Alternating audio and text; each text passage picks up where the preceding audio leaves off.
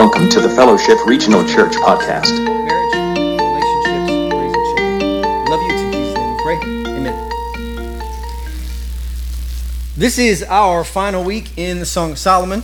Uh, we we keep getting some really just great, really great reports of like spouses saying things like, "This has just been so good," and I mean, he's just been so romantic. And then other spouses who are like, "If he says one more thing about crescent rolls to me, or gazelles or whatever, I'm gonna knock him out. Nose like Lebanon, I'm knocking him out. So uh, at least there's interaction, you know. At least there's, at least there's some conversation happening. We are in the final, the final uh, chapter, the home stretch of the Song of Solomon, and uh, there's some really cool things that that kind of open up, and we get to see, and we get to hear, and we get to kind of um, vicariously live through Solomon and the Shulamite. Um, it does not does not map out like like the like the first part of the book. Uh, this is the closing statement, so a lot of loose ends are being tied up. This is not a Coen brothers film. Um, this will have an ending that means anything too. Chapter 8, verse 1. Let's jump right into it. The Shulamite is speaking. She says, If only you were to me like a brother who was nursed at, the, at my mother's breast, then I, if I found you outside, I would kiss you and no one would despise me. Okay, it sounds kind of like a strange thing to say somebody, to especially your spouse. Oh, how I wish you were my brother or my sister. Here's the thing we have to understand in the Jewish culture, um, any public display of affection is very taboo unless you're related. If you're a brother and sister, father, son, mother, daughter, fine. But outside of that, once you get into that husband wife relationship, out here in public, in the open, and public display of affection appears, and here it is. All of a sudden, it is very taboo. What she is saying is, I, I wish that we were, I wish that you were so close to me that that wouldn't even matter. It's not nearly as weird as it sounds. The next thing that she points to is this. Check this out. I would lead you and bring you to my mother's house, she who has taught me.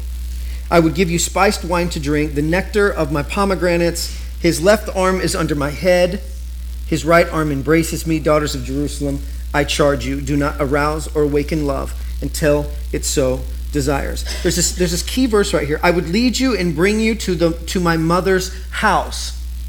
Here's the application. What she's saying is this I wish that we would have just grown up together. Isn't it amazing, like inside your marriage, how much time, when you look back on it, like you spent fighting? Like, why, would, why, why are we arguing? Like, there's some good, good, good, good times ahead. There's great things going on. But then there's these pockets of time where we just wasted, just wasted time. Here's, here's point number one that we want to focus on. We focus on the commitment and not the fears. Here's the application. She says, I wish we would have just grown up together and I could have spent even more time with you than we have spent together already. There's certain fears that we show up in when, with, in our marriage. We show up with these fears in our marriage. He's going to say something that's going to hurt my feelings. She's not going to affirm me as a man. He's going to say something that's going to sound like something my father used to say. And we bring all these things to a marriage. And while the wedding is beautiful, and while we have these wonderful vows and we're looking at each other's eyes and till death do us part, behind that is this other part that's like, but if you cross me, so help me, Lord Jesus, I will smoke you, you know? There's this other part, and this is because of fear. When we focus on the now in our relationship, when we get to those, those points of conflict, and we just stop and say, This is not, why? Why waste the time? Let's not wait. Yeah, let's work it out, but let's not waste the time. They're focusing on the relationship and the commitment. And then they're going to move forward. They're not going to focus on the fears. Here's the thing that here's the thing that that I've learned from being around good married couples married couples with healthy relationships. Love did not get them where they are. By love, I mean the feelings of love. There are not enough six pack abs in the world to keep you married. There is not enough beauty on her, on her face for you to stay married to her. There's just not. At some point on the inside of her, when it turns on you, she could be the most beautiful woman in the world. Now she's ugly. Same with him. The minute he's not nice, this perfect man is on the curb. That's it can it happens that quick. The thing about couples, healthy couples that endure the years and continue to make time and to win in marriage is that their love comes from their commitment. They're not basing it on their feelings. There are morning there are mornings you will wake up and you will not love him or you will not love her. It's just true. If if you haven't experienced that, sorry to break it to you. It's going to happen. She will wake up and she will leave something undone, the light will be on, something and, and it just happens. Turn that off, you know? And it can just get ugly. There's not enough love in the world. You cannot muster up the emotion to do that. Here's what you can do, though. If you focus on the commitment itself, this is the commitment I made. Every single situation, every difficulty, every conflict that comes down the line, this is my commitment. We're going to work through this. Inevitably, the feelings will follow. We focus on the commitment. This is my commitment. This is my commitment. In the world that we live in, commitments are so small. They're so small. They don't mean much. And so it's really easy to quit. It's really easy to walk away. The Shulamite says, This is what I wish. I wish we would not have wasted so much time on all of the fears that we had. I wish we wouldn't have. I wish we would have just spent more time being at peace and loving each other. Um, Two things. Number one, we, we live out our commitment. The second thing is this she turns and she looks to the daughters of Jerusalem again. We've heard her say this several times. Daughters of Jerusalem, daughters of Jerusalem, daughters of Jerusalem. Here she says it again. Here's part of the responsibility of married couples you also have to teach others about that same commitment. We have children, we have little ones around us all the time, and they need to understand the power of that commitment, the importance of that commitment. And she turns and she looks to all the friends, all these other women that are around, and she says, Do not arouse or awaken love. Basically, it's this there is a moment for purity and wait and hold on. And but when that fire, when that starting pistol goes, and the rings go on the finger, and the guy says, Do you? And you say, I do. And then the, the final song plays, and down the middle aisle you go, Do not look back. Don't focus on the fears. This takes us to the next part. Verse 5 Who is this coming up from the desert leaning on her lover? The friends are speaking again. Who is this coming up from the desert leaning on her lover? Do you remember when we met the Shulamite? When she was in the vineyard? And Solomon looks at her and he's just like, eyes, mouth, everything just open, like she is so smoking hot. Remember, she whips around and she says, What are you gawking at? She's like, Don't stare at me. And he kind of, oh, okay, I mean, I'm sorry. And she says, Don't look at me because I'm darkened by the sun. I'm beautiful, but I'm darkened by the sun because I'm working like a man. Who do you think I am? And she compares herself. She says, Do you think I'm one of the veiled women beside the flocks of your friends? Is this what you think I am? You think I'm a prostitute like what your friends over here have? Don't get it twisted. It's not me. And she is absolutely independent. Absolutely independent. And now the friends are saying this Who is this woman coming up from the wilderness, leaning on her lover? Here's the next thing we have to focus on. At some point, we have to get rid of the hurts from the past. We, we shrug off the damage that was done to us in earlier relationships. We put that behind us. The Shulamite, whatever her situation was, wherever she grew up, whatever, whatever the home was like, we don't, we don't hear mention of a father, and maybe she's got severe daddy issues. At some point, there's a point to where we must grow past the hurt and the pain that is in our history. She leaves her baggage in the back. where it belongs. Number two, focus on the commitment, not on the baggage. It is so easy to do. Well, I was raised this way, so the way I think is right. That'll only go so far in marriage. That will only go so far. Well, this is the way my dad did it, so this is the way I'm going to do it because this is the right way. Your dad was a genius, right? Sure thing. It only goes so far. At some point, we drop the baggage and we focus on the relationship. We have to stay focused on the commitment. You know what? What do we need to do to make this thing right? I'm going to leave all the hurt from other people, from my background, from my family, whatever it is. I'm going to leave it back there. And I'm not going to take this stuff and transfer it and put it on you. And they say, look how evident it is. Somebody who was once absolutely independent, on her own, even vicious to a point, is now snuggled up beside Solomon, leaning on her lover. The word is bound, bound to him. Bound to him. Third thing, the Shulamite then speaks.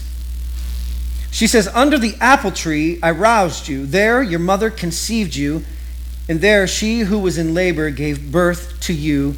Place me like a seal over your heart, like a seal on your arm. For love is as strong as death, its jealousy unyielding as the grave. It burns like blazing fire, like a mighty flame. Many waters cannot quench love, rivers cannot wash it away. If one were to give all the wealth of his house for love, it would be utterly scorned. The Shulamite begins to speak from her heart. It almost seems somewhat prophetic. And she begins to focus in on one thing that she is going to, number one, commit to God first. Commit all of her love to God first. Do you know where we run out of where we run out of uh, energy in marriage? when we begin to look at each other as I need to please her and she needs to please me. I need to please her and she needs to please me. And we get into this system to where I do this and she does that, and I do this and she does that. Can you tell me, like, how is that any different than all your other relationships? It's not. You go out to lunch with your buddy, you buy lunch. Your buddy looks at you and goes, Hey, next time I'll get it. You to marry your mechanic? I mean, that's that's it. So that's just the trait. We don't get into that kind of relationship. What we get into is one to where I take my energy and my focus and my love and I put it on God. Here's why. You cannot stay married and have a healthy marriage without Jesus. You just can't. Like we said, the six pack abs and all that, like, it might be neat to look at, but at the end of the day, it ain't picking the socks off the floor. I've heard. I mean, it's just not. There's not enough in the world. Marriage is impossible without God. Yeah, but Jared, I know couples who aren't Christian couples and they've been married for like 80 years. And I bet you they are a dream to be around. I bet you they are a dream to be around. How does the relationship work? You want something to drink? Oh, get in the yard. Leave me alone. Don't bother me. At some point, something has got to give. We do not have that. We do not have the ability to love husbands. We do not have an ability, the ability to love a wife the way she needs to be loved. We don't have that ability. It requires God to do that. Here's the, here's the metaphor. If my little one wants fruit snacks out of the cabinet, she can't reach them. And she has to ask somebody who is taller, like her mother, to be able to reach them. It requires somebody else with a different set of skills, with a capacity to do the thing you cannot do. And when it comes to loving a spouse, your spouse deserves nothing less than the very best of love. And we can only get that from Christ. Listen what she says here. This is, this is really great. Place me like a seal over your heart, like a seal on your arm, for love is as strong as death, its jealousy unyielding as the grave. Isn't that, isn't that just 100% true? Like, love is that peaceful, romantic, holding hands, walk in the park, but like the second somebody else uh, like gets near that and it, it becomes a threat, like it can go from like peace, peaceful to like ammo shells on the floor. You know what I mean? Like it just you, love does this thing. It has this ability. It has this power to make us turn on a dime. Here's some really bad news I got about Solomon. And this makes me wonder if, if uh, this wasn't the reason for her words. If you go through the Old Testament, what you find out is that Solomon had 700 wives and 300 concubines. Solomon wrote 1,005 different songs. This is the only one we have. Scripture records the fact that Solomon had all of these songs, like gold and platinum records on the wall everywhere. Songs. This is the only one we have. Do you think the Shulamite knows something about jealousy? Do you think the Shulamite takes a look at the harem and says, I'll choke that girl. I promise you I will choke her out. Have her rap on that door one more time. I will grab her up by her. You know what I mean? Get happen. And that's where it is. Do you think she understands what jealousy is, what love is? I think she does. Listen to this next line. It burns like blazing fire. There's only one place in the whole Song of Solomon that God is mentioned. The whole book, eight chapters, and God is never brought up until we get right here. And then you don't even see it. It burns like blazing fire, like the mighty flame. There's a little footnote, it goes down to C, or like the very flame of the Lord. And it's just a small little insertion of the first part of Yahweh's name, Yah. Like the flame of Yah. And she begins to say, This is where it's at. I can only love this man if it is a love like God's. I can only love this man if it is a love like God's. 1 John 4 18 and 19 says this There is no fear in love. But perfect love drives out fear because fear has to do with punishment. The one who fears is not made perfect in love. We love because he first loved us. We cannot properly love our spouse if we do not love God. Our relationship with God comes first, and then our relationship with our spouse. There's some really cool things that are unfolding right here. She says, Many waters cannot quench love, rivers cannot wash it away. If one were to give all the wealth of this house, of this house for love, it would be utterly scorned. And then these people reemerge. Do you remember chapter 1? When we found the Shulamite in the vineyard? Do you remember what she was saying about her mother's sons? They were angry with me, and they made me work in the vineyard. All right, moms and dads, listen close.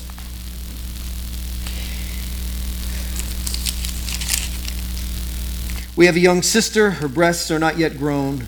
What shall we do for her sister for our sister for the days she is spoken for? If she is a wall, we will build towers of silver on her. If she is a door, we will enclose her with panels of cedar.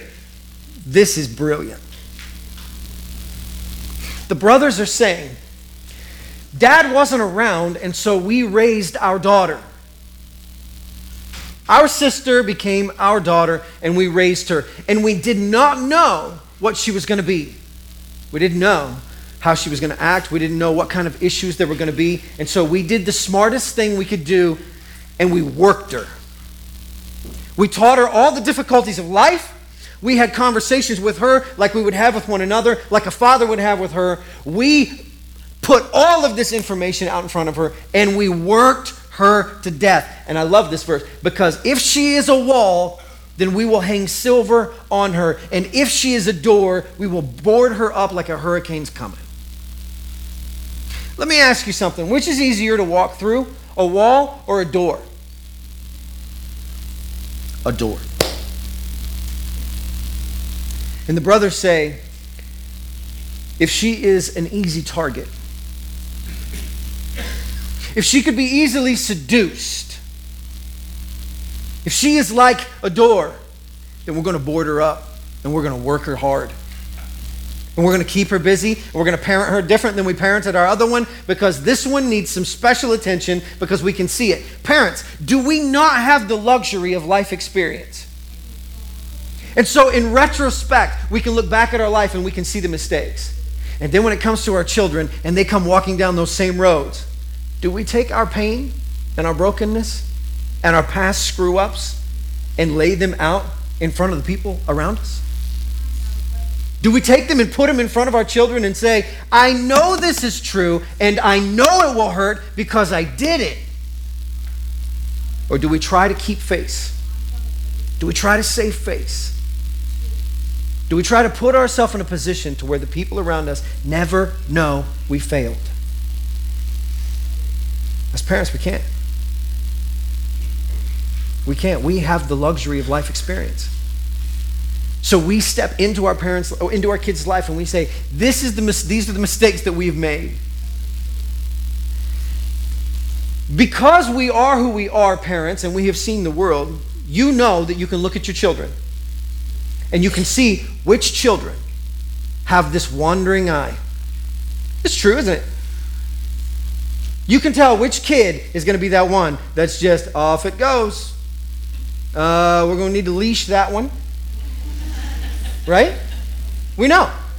We have this ability. It's like when I introduce mine. I have one who is sweet, and I have one that is fun. And those are just the dominant features of each one of them. One will be sweet, one, unfortunately, will be fun. I will board her up. I will board her up. Why? Because I don't know what I got on my hands yet. I'm boarding her up. We have that luxury of life experience. So we take our own pain and we put it out there and we let them know this is what it is. Listen to what the Shulamite says. Now, now listen, Jared, I, I want my kid to like me. I want my kid to be my friend. I want my kid to enjoy being raised by me and to think that I'm a wonderful parent because I have a very small ego and low self esteem. That's terrible. That's what I want for my children, for them to think I'm the greatest thing ever in the history of the world. So I want to give them everything. Then give them everything, and I promise they will hate you. They will hate you. They will grow up to hate you. Here's another promise I'll make you discipline them, and they will hate you. They will hate you. Restrict them, and they will hate you. But there will be a day that that will change. And then we'll get to that place in life to where they will turn and go, Whoa, they are smart. Mean, but smart. It will happen. Because those of you who were raised by strict parents, you know that's true. Ones who regulated you and said these, this is the way this is going to go. I don't mean the over the top weird kind of stuff. I just mean parents who, nope, that's not the way it's going to go. We're doing things this way. These are the rules. You broke them. Here's the punishment. For those parents who boarded you up, no. You know you're going to be wandering all over the globe, boarding you up. You know that there was a moment where you turned around and you went, had they not been there, I'd have messed this up. Listen what the Shulamite says. Very next line. Let's read this one here, verse 9. If she's a wall, we will build towers of silver on her. If she is a door, we will enclose her with panels of cedar. And then the Shulamite replies, I am a wall. Thank you. I thought you were mean to me for making me work in that vineyard. I thought you were terrible to me for working me in that vineyard. I thought you were mean and I thought you were angry, and I was raised my whole life with these two mean brothers, but now I get it. You were preparing me. That's what the brothers said. What are we going to be able to say on the day that she is spoken for and her and her man shows up to take her off? What are we going to what are we going to say? we didn't know what we had on our hands. If she was crazy town, we're going to board her up. If she was good, you know, we're going to reward her. And then what does she say here? Thank you. I am a wall. Because of you, I am a wall. Verse gets a little more explicit. And my breasts are like towers. Thus I have become in his eyes like one bringing contentment. Because of my brothers, because of the parental advice in our life, because we step into the lives of our children, we will teach them how to have a good marriage. Number three, I mean, number four, we commit to leaving a legacy of godly marriages. Did I give you number three already? I didn't give you number three? Let me give you back. Commit to God first, then your spouse. Yeah, there it was. And then number four, commit to leaving a godly legacy. A godly legacy of marriage. That's what that is. Commit to leaving a legacy of godly marriages. Sorry. And so that's what we do. We step into our kids' life and we begin to tell them, this is how you have this kind of marriage. There'll be a day when they will grow up and they will understand, oh, now I get it. This makes a lot of sense. Listen to the words that she says right here I am a wall, my breasts are like towers. Thus I have become in his eyes like one bringing contentment. Here's the beauty in the Hebrew. You can't see it in the English. In the Hebrew, this is, this is absolutely perfect. Her name is Shulamite, which comes from the word Solomon. Solomon's name comes from the word peace. This is what this verse says The Shulamite brings shalom to Shalomo. In the Hebrew, it's much prettier. It doesn't sound nearly as weird. But it is so cool. Peace, peace, peace. And how did we get there? Because somebody boarded me up. Somebody kept me busy. Somebody lined me out and told me what I needed to be. And because of that, ask the king who brings him peace? Who's the one that fulfills the king? I am. Why? Because I know how to work a vineyard. Here comes the big reveal, okay? We brought all the old characters back, brought, brought some of the old plot back. Now, check this part out. Now, this is exciting to me, and you can just think I'm weird, but I think it's so exciting. Verse 11. Here's the backstory Solomon had a vineyard in Baal Hamon. He let it out to its tenants. Each was to bring for its fruit a thousand shekels of silver. Do you remember where, where we met her? In the vineyard. And Solomon was by the vineyard. And the brothers were working the vineyard. And here's what she says I have some creative, there's some creative license. I need a little creative license. I didn't know this when I was younger, but you're the one that saved my family. You showed up and you took your vineyard and you handed it over to my brothers and you let them work the vineyards and sell the grapes and make the wine so that we could live. And that was all because of you, Solomon?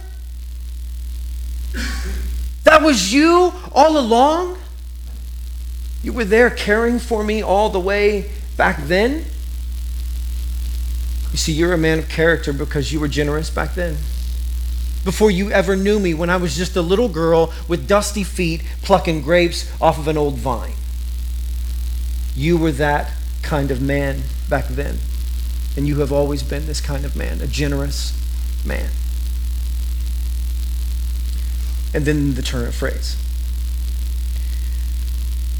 But my vineyard is mine. It is mine to give. And the thousand shekels are for you, O Solomon. Keep the change. The 200 are for those who tend its fruit. And she turns to Solomon and she says, You gave my family a vineyard once. Now I'll give you mine. Solomon turns to the people nearby and he says, Look, you who dwell in the gardens with friends and attendants, let me hear your voice. There are some of you who are knocking it out of the park as husbands and wives.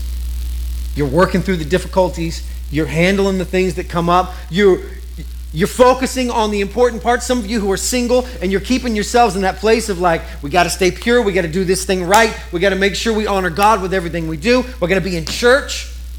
Like some of us are doing it. And Solomon's encouragement is this you are doing it right. Keep guard at the door. Stay alert. This is the important part of life. And if you get this part right, the rest of it is a whole lot easier. Isn't that true? If you can get marriage right, the rest of life gets a whole lot easier. You have a helpmate, you have a teammate. You have a friend. You have a conversation. You have a lover. You experience the very love of God with your spouse. She turns and she says, Come away, my lover, and be like a gazelle or like a young stag on the spice laden mountains. Does she know how to speak his language? Yes, she does. Yes, she does. How old is this couple at this point? I don't know. I don't know. But here's what I know the power of God can get us through the difficult times. There was a situation, I can't remember the date exactly, 2000, uh, 2000 I want to say 1 or 2003, uh, Penn State football stadium. A seven foot, 900 pound statue was put in front of the stadium of Joe Paterno.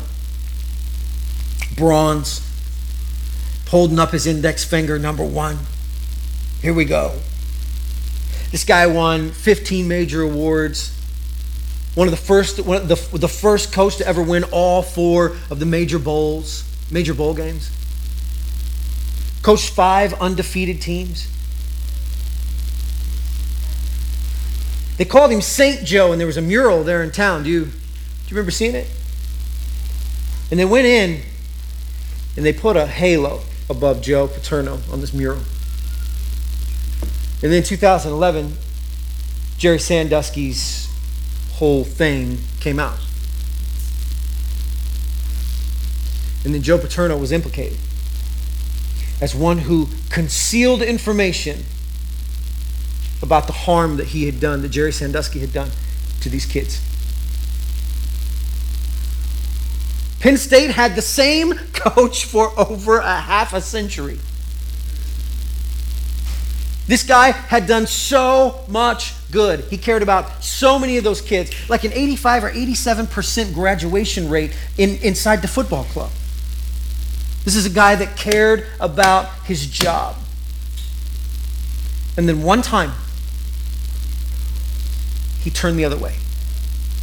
One time, he turned the other way. He got lazy and he turned and just, this is, I'm going to do the, the least I have to do to just make sure that I just do the right thing, but it's the least I can. I just, here it is. This is what I heard. I don't know what if it's true. And he, and he walked away and he turned and walked away. Statue's gone. All the wins are gone. The awards are gone. Everything's gone. They came and they took all of it away. They got rid of the statue, they got rid of the plaques, they rebuilt over the top of it because he turned away. When, when you get to the end of Solomon's life, here's what you hear. This man, full of romance and full of passion and full of wisdom, it gets to the end of his life and it says, he was carried away by other gods after being connected to these women from other places who wanted to worship these other gods. Solomon's life all ends at this very abrupt stop of, and you know what? He was great for a minute, but then he turned and he looked the other way. He turned away from God. He started following these other women, these wives that he, that he, that he collected, and he started worshiping other gods. It's a sad story. Ladies, listen, you didn't marry Solomon. And that's probably a good thing. That's probably a good thing. We're going to make mistakes. We're going to screw stuff up. But there's an integrity level to where we just say we're going to do the right thing. We've just got to keep doing the right thing because a really great life can be spent by just turning away one time. Solomon's life is a sad, sad, sad ending, has a very sad ending. The beauty of it is this we have the Song of Solomon. We have this thing that we can go back on that even if this is just the part where God says, This is Solomon's highlight reel, can we just focus on that? Can we just focus on this part? There's wisdom here. Does God forgive? Yeah, He forgives. Have we screwed up our marriages? Yeah, absolutely. We all have. If you haven't, you will. We're going to mess them up.